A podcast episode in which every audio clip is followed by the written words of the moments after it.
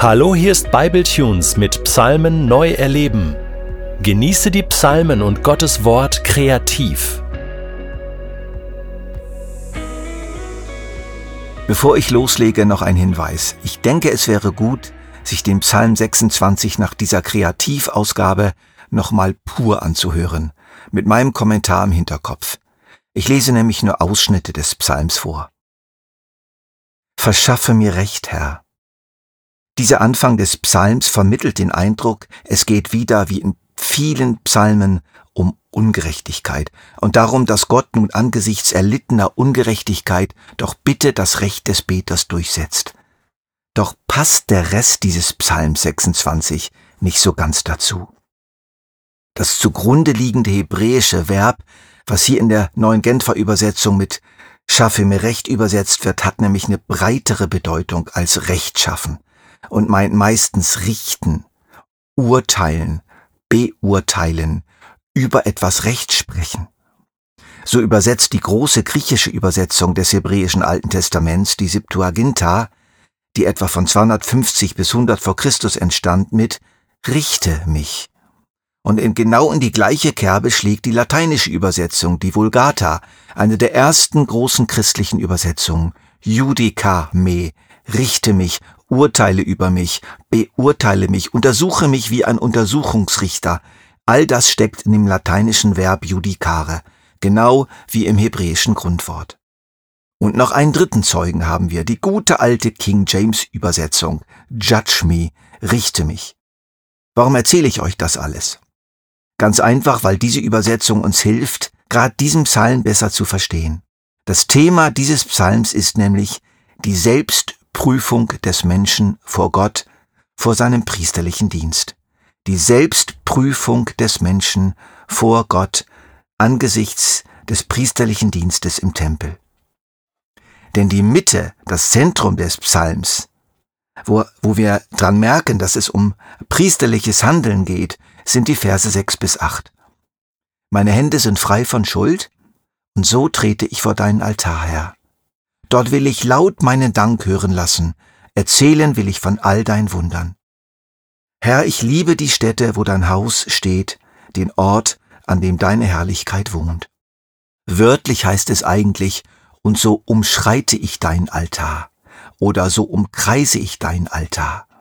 Und das war eine Sache, die die normalen Israeliten so eher weniger taten, das taten vor allem die Priester, das gehörte zu ihrem Zeremoniell.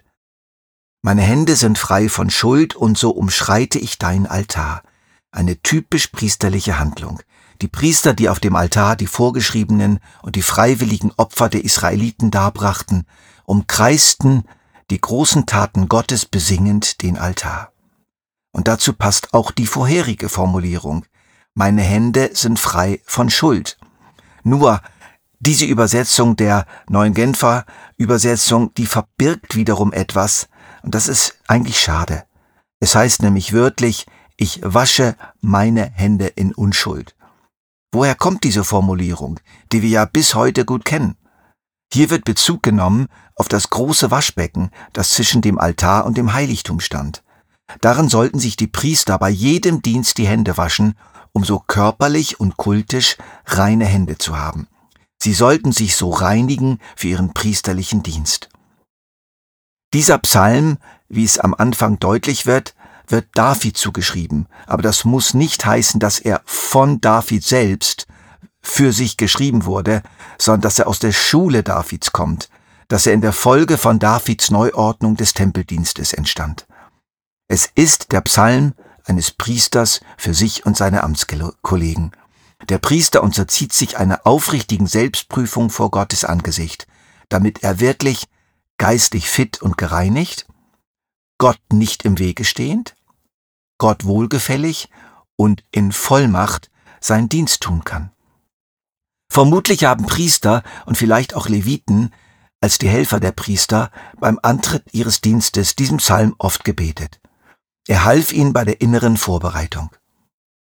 Ein ähnliches Gebet, was den meisten von euch bekannt sein dürfte, findet sich im Psalm 139, Erforsche mich, Gott, und erkenne, was in meinem Herzen vor sich geht. Prüfe mich und erkenne meine Gedanken. Sieh, ob ich einen Weg eingeschlagen habe, der mich von dir wegführen würde, und leite mich auf dem Weg, der ewig Bestand hat.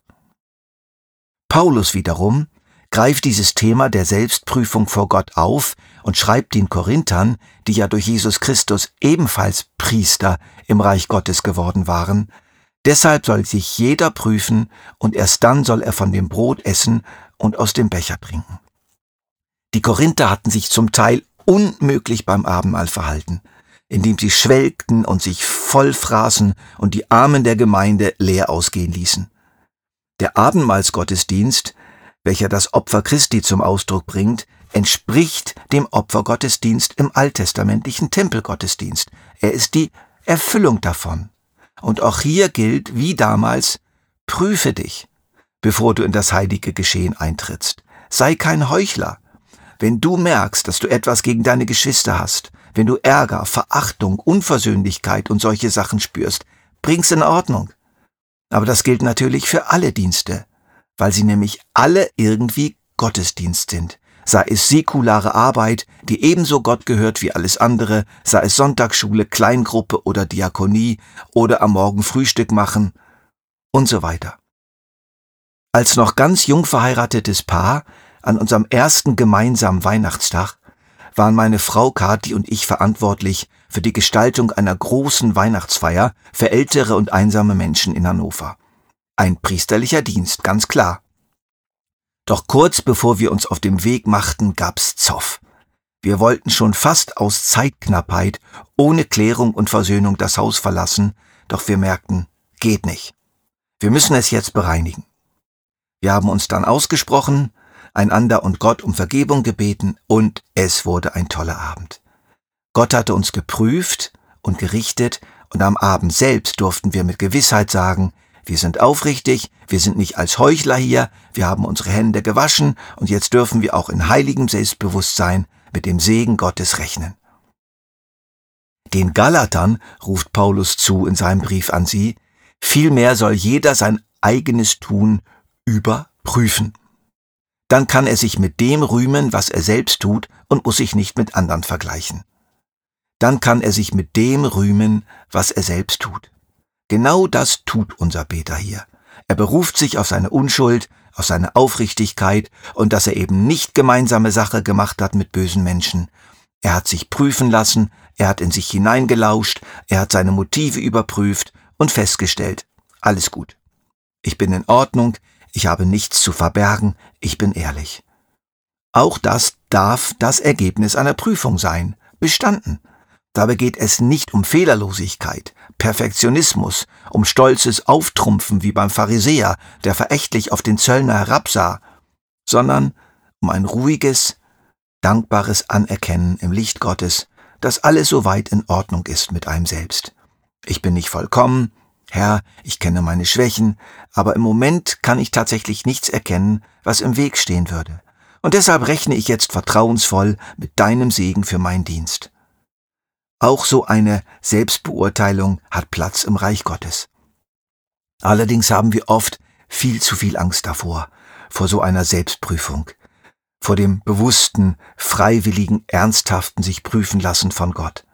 Wir haben Angst vor einem Übermaß an Kritik, vor einem nach unten gedrehten Daumen Gottes, vor seiner Verachtung und Ablehnung und so weiter. Doch Gott ist einfach nicht so. Wenn er uns etwas zeigt, können wir es auch in Ordnung bringen, können ihn um Vergebung bitten und falls nötig, es wieder gut machen. Dabei werden wir nie überfordert werden. Gottes Beurteilung, Gottes Beurteilung ist nie eine Aburteilung. Gottes Kritik ist nie, nie destruktiv, sondern immer liebevoll konstruktiv. Gottes Tadel kann zwar wehtun, verletzt aber nicht. Und oft gibt es tatsächlich nichts oder kaum etwas zu tadeln. Damit dürfen wir doch auch rechnen. Und unser Beter hier erlebt das. Alles okay. Mit Fug und Recht grenzt er sich von den heuchlerischen und korrupten und betrügerischen Menschen ab, weil er tatsächlich nicht zu ihnen gehört. Das ist nicht Hochmut, sondern gesundes geistliches Selbstbewusstsein, und das kommt auch bei Paulus an einer Stelle gut zum Ausdruck, wo er schreibt, ich wüsste zwar nicht, dass ich mir etwas hätte zu Schulden kommen lassen, aber damit bin ich noch nicht gerechtfertigt. Entscheidend ist das Urteil, dass der Herr über mich spricht. Das steht in 1. Korinther 4. Entscheidend ist das Urteil, das der Herr spricht.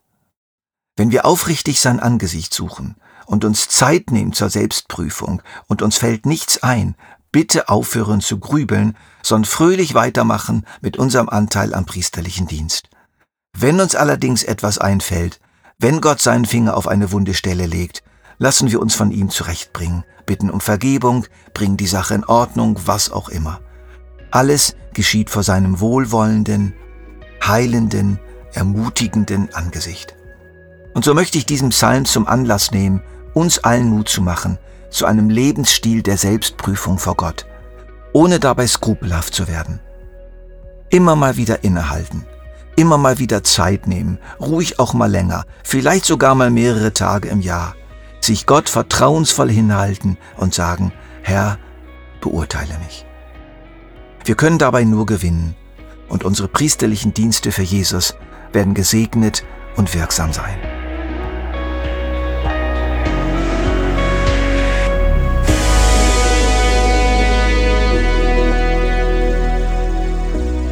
Du möchtest diesen Psalm noch für dich persönlich vertiefen?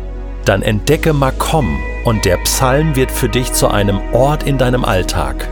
Makom ist als PDF downloadbar auf bibletunes.de Psalmen neu erleben.